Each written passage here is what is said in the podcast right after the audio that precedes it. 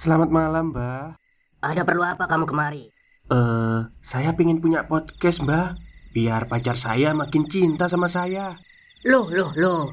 Mau bikin podcast kok tanya dukun? Sekarang kamu download aplikasi Anchor.fm. Di situ kamu bisa buat podcast gratis dan podcast kamu bisa didistribusikan ke platform mana pun. Dan di aplikasi atau website Anchor.fm juga terdapat fitur-fitur yang memudahkan kamu untuk membuat podcast. Oh, gitu ya, Mbak. Kalau gitu, saya boleh minta password wifi-nya, Mbak. Buat apa? Buat download Anchor.fm, Mbak.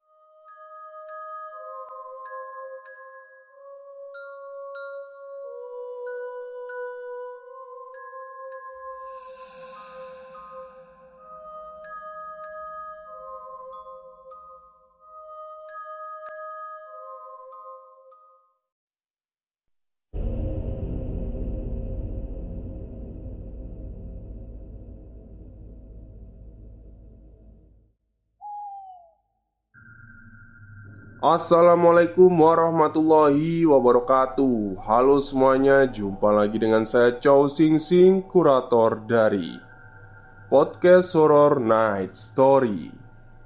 Halo, apa kabar semuanya? Semoga kalian semua sehat-sehat ya. Dan seperti biasanya, pada siang hari ini saya kembali Dan akan menghadirkan sebuah kisah mistis untuk kalian semua Kisah mistis kali ini saya datangkan dari kiriman email bernama Ramadion atau Mas Dion ya Yang mengirimkan cerita seramnya sewaktu menempati kontraan angker bersama keluarganya. Seperti apa kisahnya? Mari kita simak.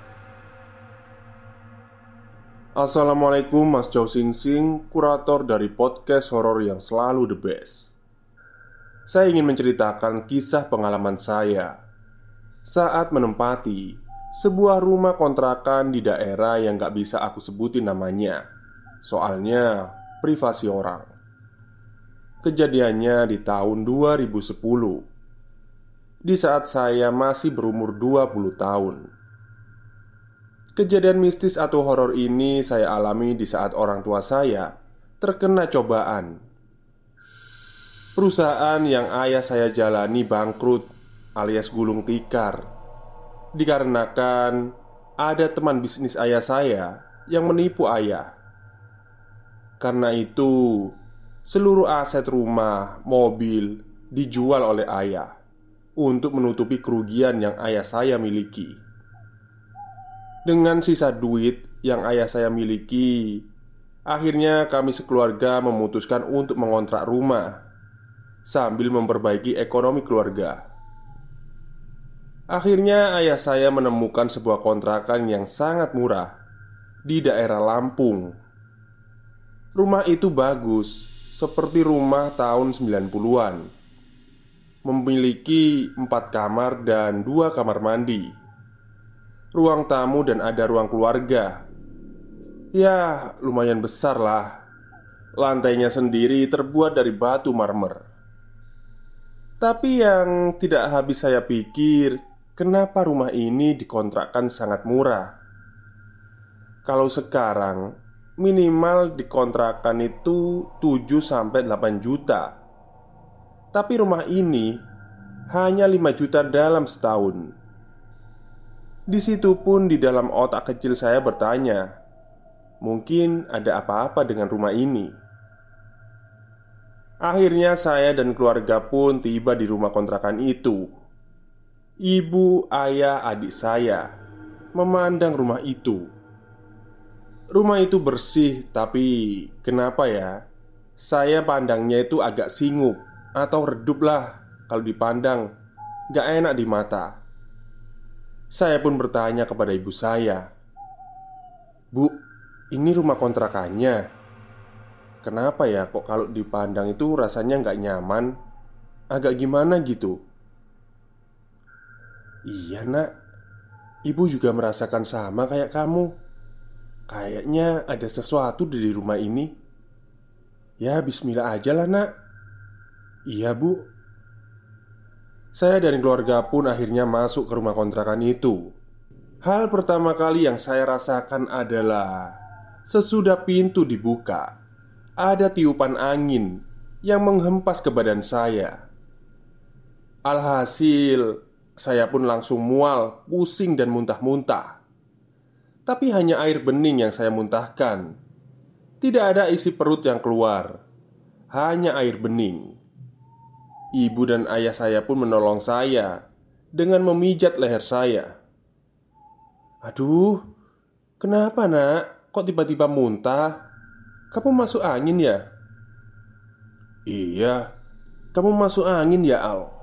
Sahut ayah juga. Enggak ya, Bu. Al nggak apa-apa. Nggak tahu tiba-tiba kok pusing sama mual. Tapi sekarang nggak apa-apa kok. Saya pun menoleh ke adik saya Yang baru berumur 8 tahun Lihat dari ekspresi adik saya, sepertinya adik saya melihat sesuatu. Entah itu apa. Kejadian ini tepat jam 9 pagi, bukan malam, tapi pagi. Awal perkenalan saya dan penghuni rumah tersebut. Dan akhirnya saya dan keluarga saya memutuskan untuk membersihkan ruang rumah kontrakan itu. Ayah saya dan ibu saya menempati kamar utama yang ada kamar mandinya. Sedangkan saya dan adik saya menempati kamar kedua dekat dengan ruangan tamu Tidak jauh dari kamar utama. Bentuknya begini Mas Joe Teras Masuk ke ruangan tamu itu ada pintu kupu-kupu pemisah ruangan tamu dan keluarga. Ruangan keluarga ada tiga kamar di kiri dan satu kamar utama di kanan, dan ada pintu menuju dapur. Di dapur ada sumur dan kamar mandi, sedangkan di belakang rumah kontrakan itu hanya ada kebun jati yang luas serta ada pohon asem yang sangat besar. Sedangkan di depan rumah kontrakan itu ada pohon jambu, dan di pohonnya ada ayunan dari tali tambang dan alas duduknya dari ban mobil. Ya, bisa kebayangin lah kalau malam ayunannya gerak sendiri. Selesai beres-beres rumah dan memindahkan barang-barang yang kami bawa sekitar jam 11 siang. Akhirnya, kami sekeluarga memutuskan silaturahmi kepada tetangga rumah. Setiap rumah ada jarak kira-kira 4 meteran lah. Ada empat rumah yang dekat kontrakan saya tersebut Rumah warga ini sangat banyak, cuman jaraknya jauh-jauh Mas Chow Sepertinya sih masih pedesaan. Sedangkan saya kan dulu tinggal di kotanya. Dan akhirnya saya dan keluarga silaturahmi dengan keluarga atau tetangga depan Yang bernama Burus Mini. Dia memiliki empat orang anak dan suami seorang PNS Assalamualaikum tidak lama kemudian ada sautan. Waalaikumsalam. Dengan suara lembut Datang seseorang wanita Kisaran umur 40 tahunan Yang menyambut kami. Waduh, masuk pak, bu, monggo. Kami pun masuk. Ibu dan ayahku asyik dengan mengobrol orang itu Namanya Burus Mini dan akhirnya bertanya-tanya kepada adikku sambil berbisik-bisik. Dek, dek, kamu tadi pas masuk rumah Kenapa kayak ngelihat sesuatu? Adikku berkata Iya, tadi aku ngelihat Ada orang di pintu tengah. Kan pintunya nggak ada jendelanya kak. Aku lihat itu ada orang gitu. Aku kaget. Ah mungkin bayangan kita aja Mungkin ya dek Aku sih positif thinking aja Biar nggak takut. Ayah dan ibuku asyik sekali berkenalan dengan Burus Mini ini. Entah kenapa Burus Mini ini yang bikin aku penasaran lagi Bicara tentang kontrakan itu. Waduh, mudah-mudahan kerasan ya bu, pak. Soalnya yang nempatin rumah itu paling lama itu cuma sebulan Kadang dua bulan udah pindah. Loh, kenapa bisa gitu bu? Kata ayahku. Ya nggak tahu loh pak.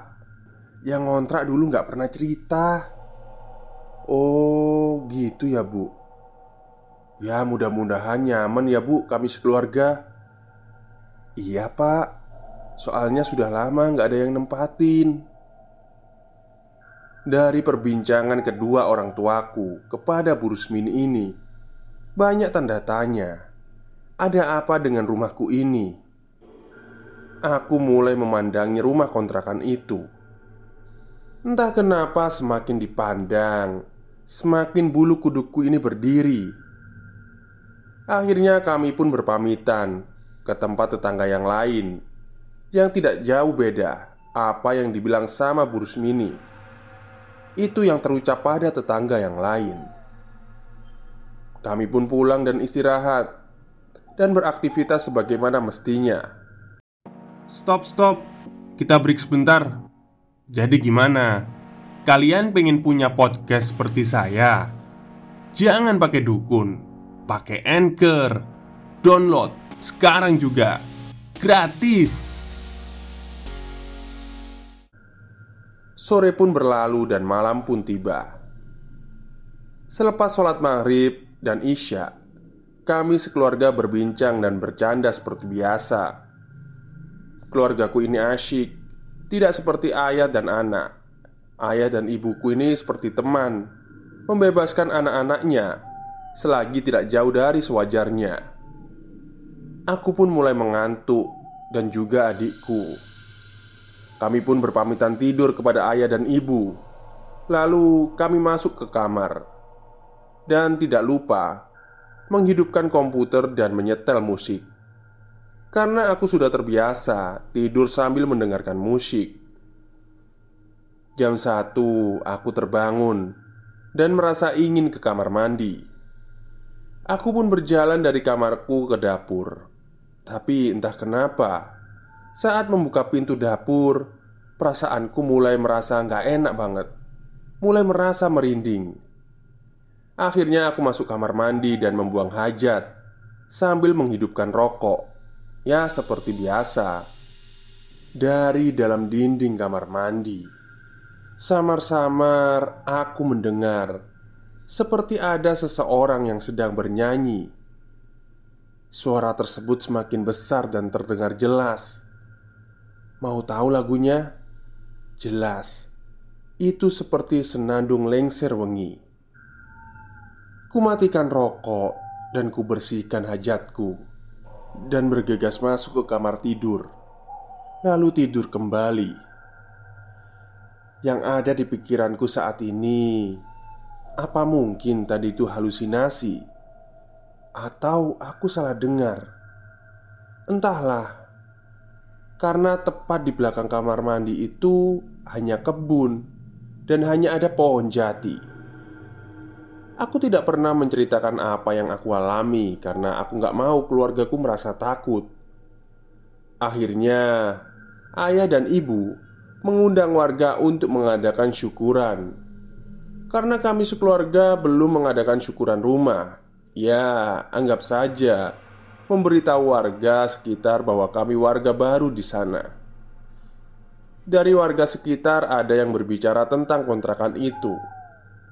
Yang ku dengar, kok berani ya keluargaku mengontrak rumah itu.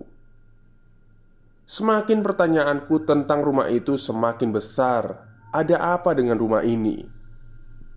Pernah kejadian juga sama di saat aku ingin ke kamar mandi, entah kenapa setiap saya ingin ke kamar mandi, saya merasakan ada hawa yang berbeda.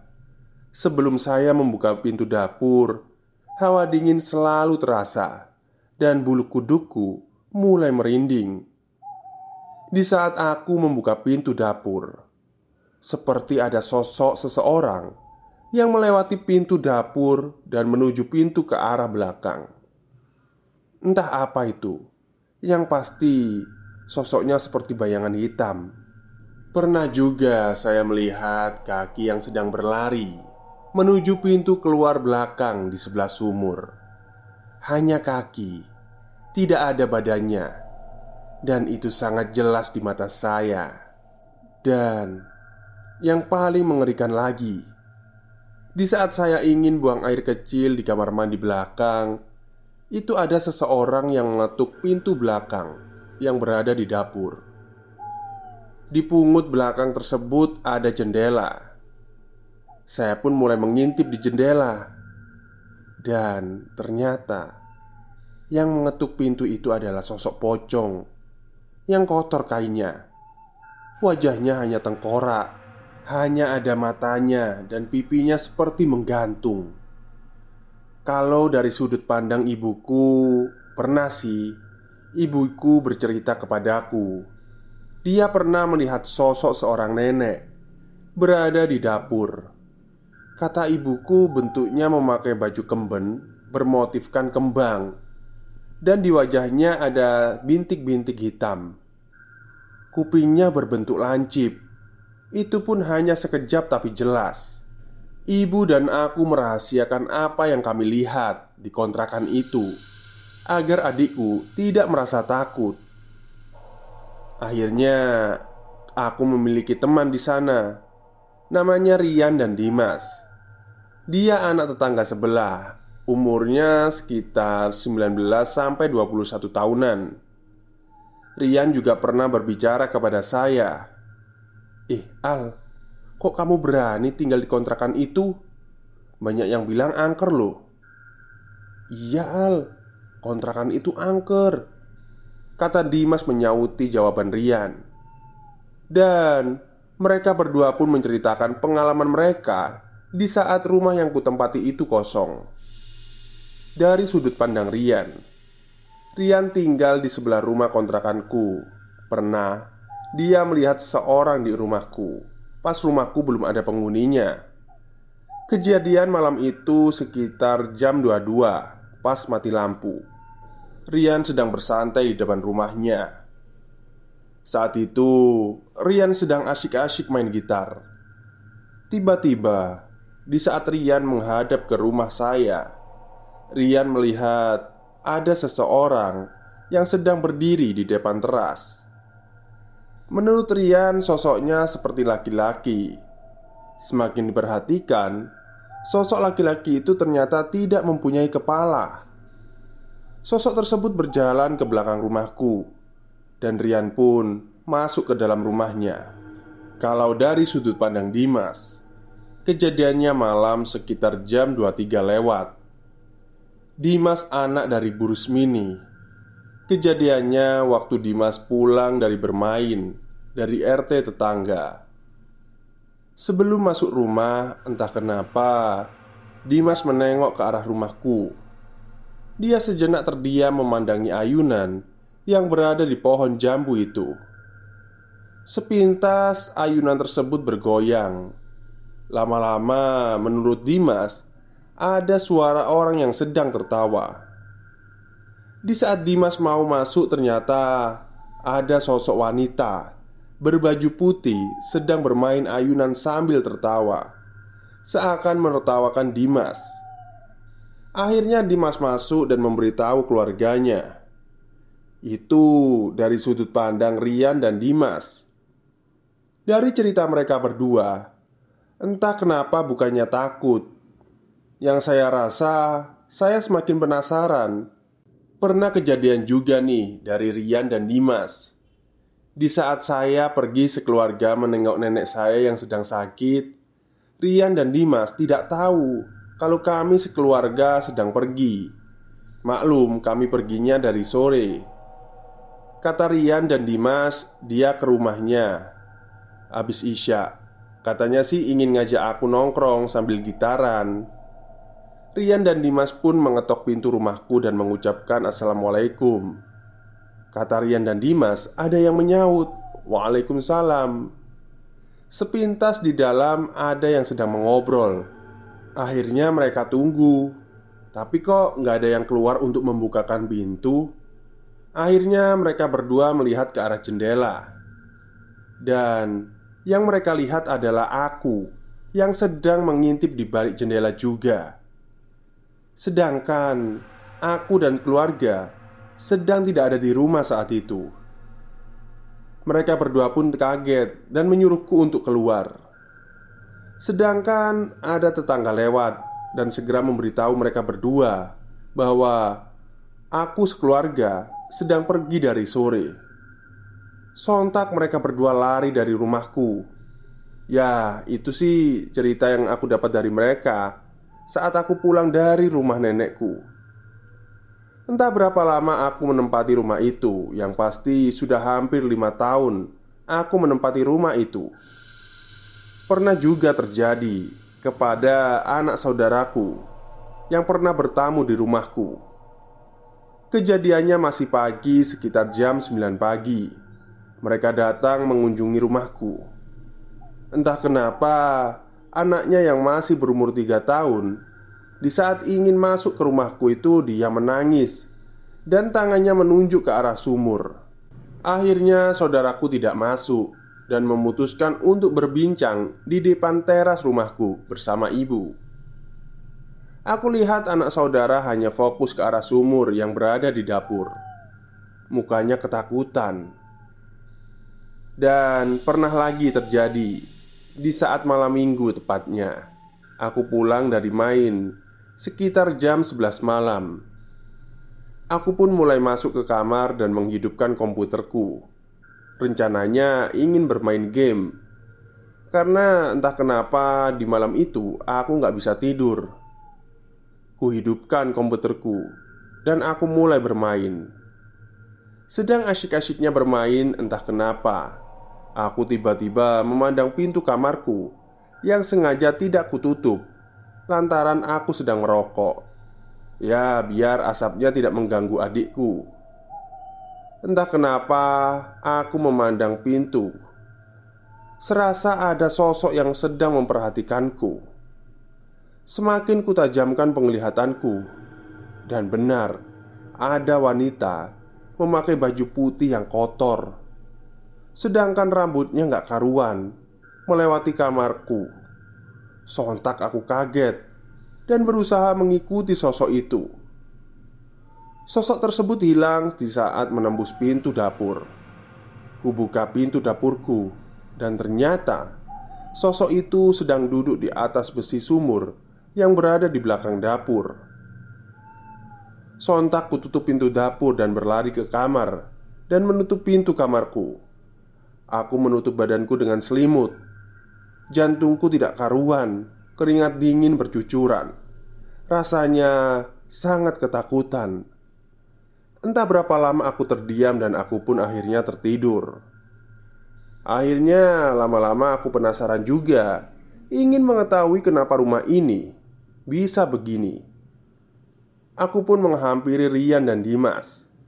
Rian pun bercerita Coba tanya ibunya Dimas Siapa tahu tahu cerita rumah itu Aku pun bermain ke rumah Dimas Dan berusaha bertanya ke Bu Rusmini e, Bu Saya boleh tanya Sebenarnya rumah itu ada cerita apa ya Bu?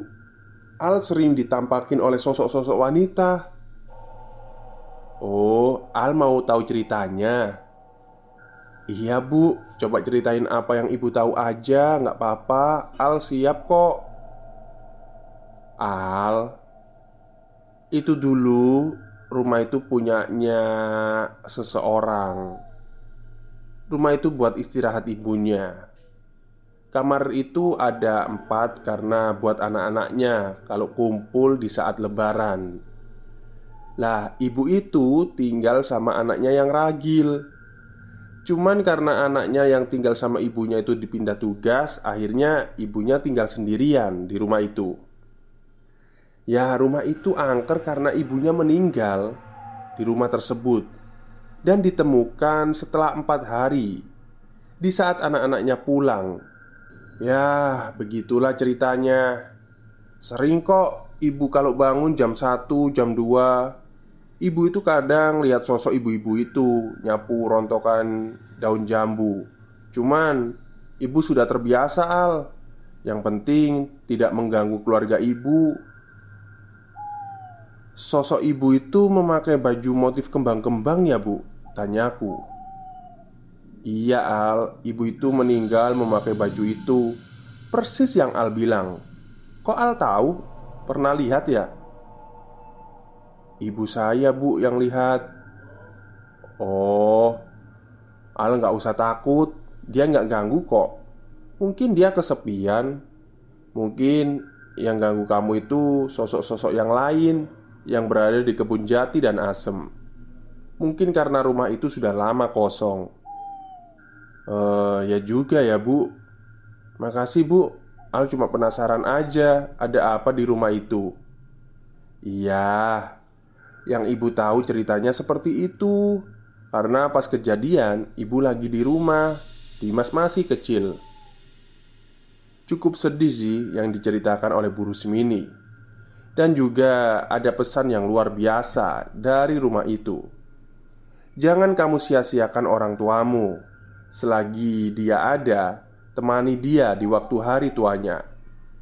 Jaga dia di waktu hari tuanya, karena seorang ibu tidak pernah mengeluh di saat menjaga dan mendidik kita. Di saat sembilan bulan kita berada di perutnya, seorang ibu tidak pernah mengeluh apa pun pangkat dan kesuksesan kita. Tidak berarti apa-apa, karena yang diharapkan seorang ibu di masa tuanya hanya kasih sayang kita. Semoga arwah ibu penghuni rumah tua tersebut diberikan tempat yang layak. Kamu tidak sendirian lagi, Bu. Kamu sudah berada di sisi Allah Subhanahu wa Ta'ala. Cukup sekian cerita saya, Mas Jo. Terima kasih sudah dibacakan. Semoga Mas Jo sehat selalu dan diberikan rezeki yang melimpah. Amin. Oke, itulah cerita dari Mas Ramadion saat keluarganya mengontrak sebuah rumah yang ternyata rumah itu angker. Tapi di sisi lain ternyata rumah itu menyimpan uh, masa lalu yang sebenarnya nggak kelam sih ya Cuman ya menyedihkan aja gitu Baik untuk Mas Dion, uh, Mas Rama ya panggilannya atau Mas Dion ya Mas Dion aja lah. Untuk Mas Dion terima kasih sudah mengirimkan cerita mistisnya di channel podcast Horror Next Story. Tetap semangat untuk menulis cerita ya. Ini sebenarnya eh, kisahnya Mas Dion ini bagus Cuman memang anu ya Sepertinya penulisannya agak kacau jadi Ya nanti bisa belajar lah untuk menulis yang bagus lagi Baik, itu saja cerita dari saya pada siang hari ini.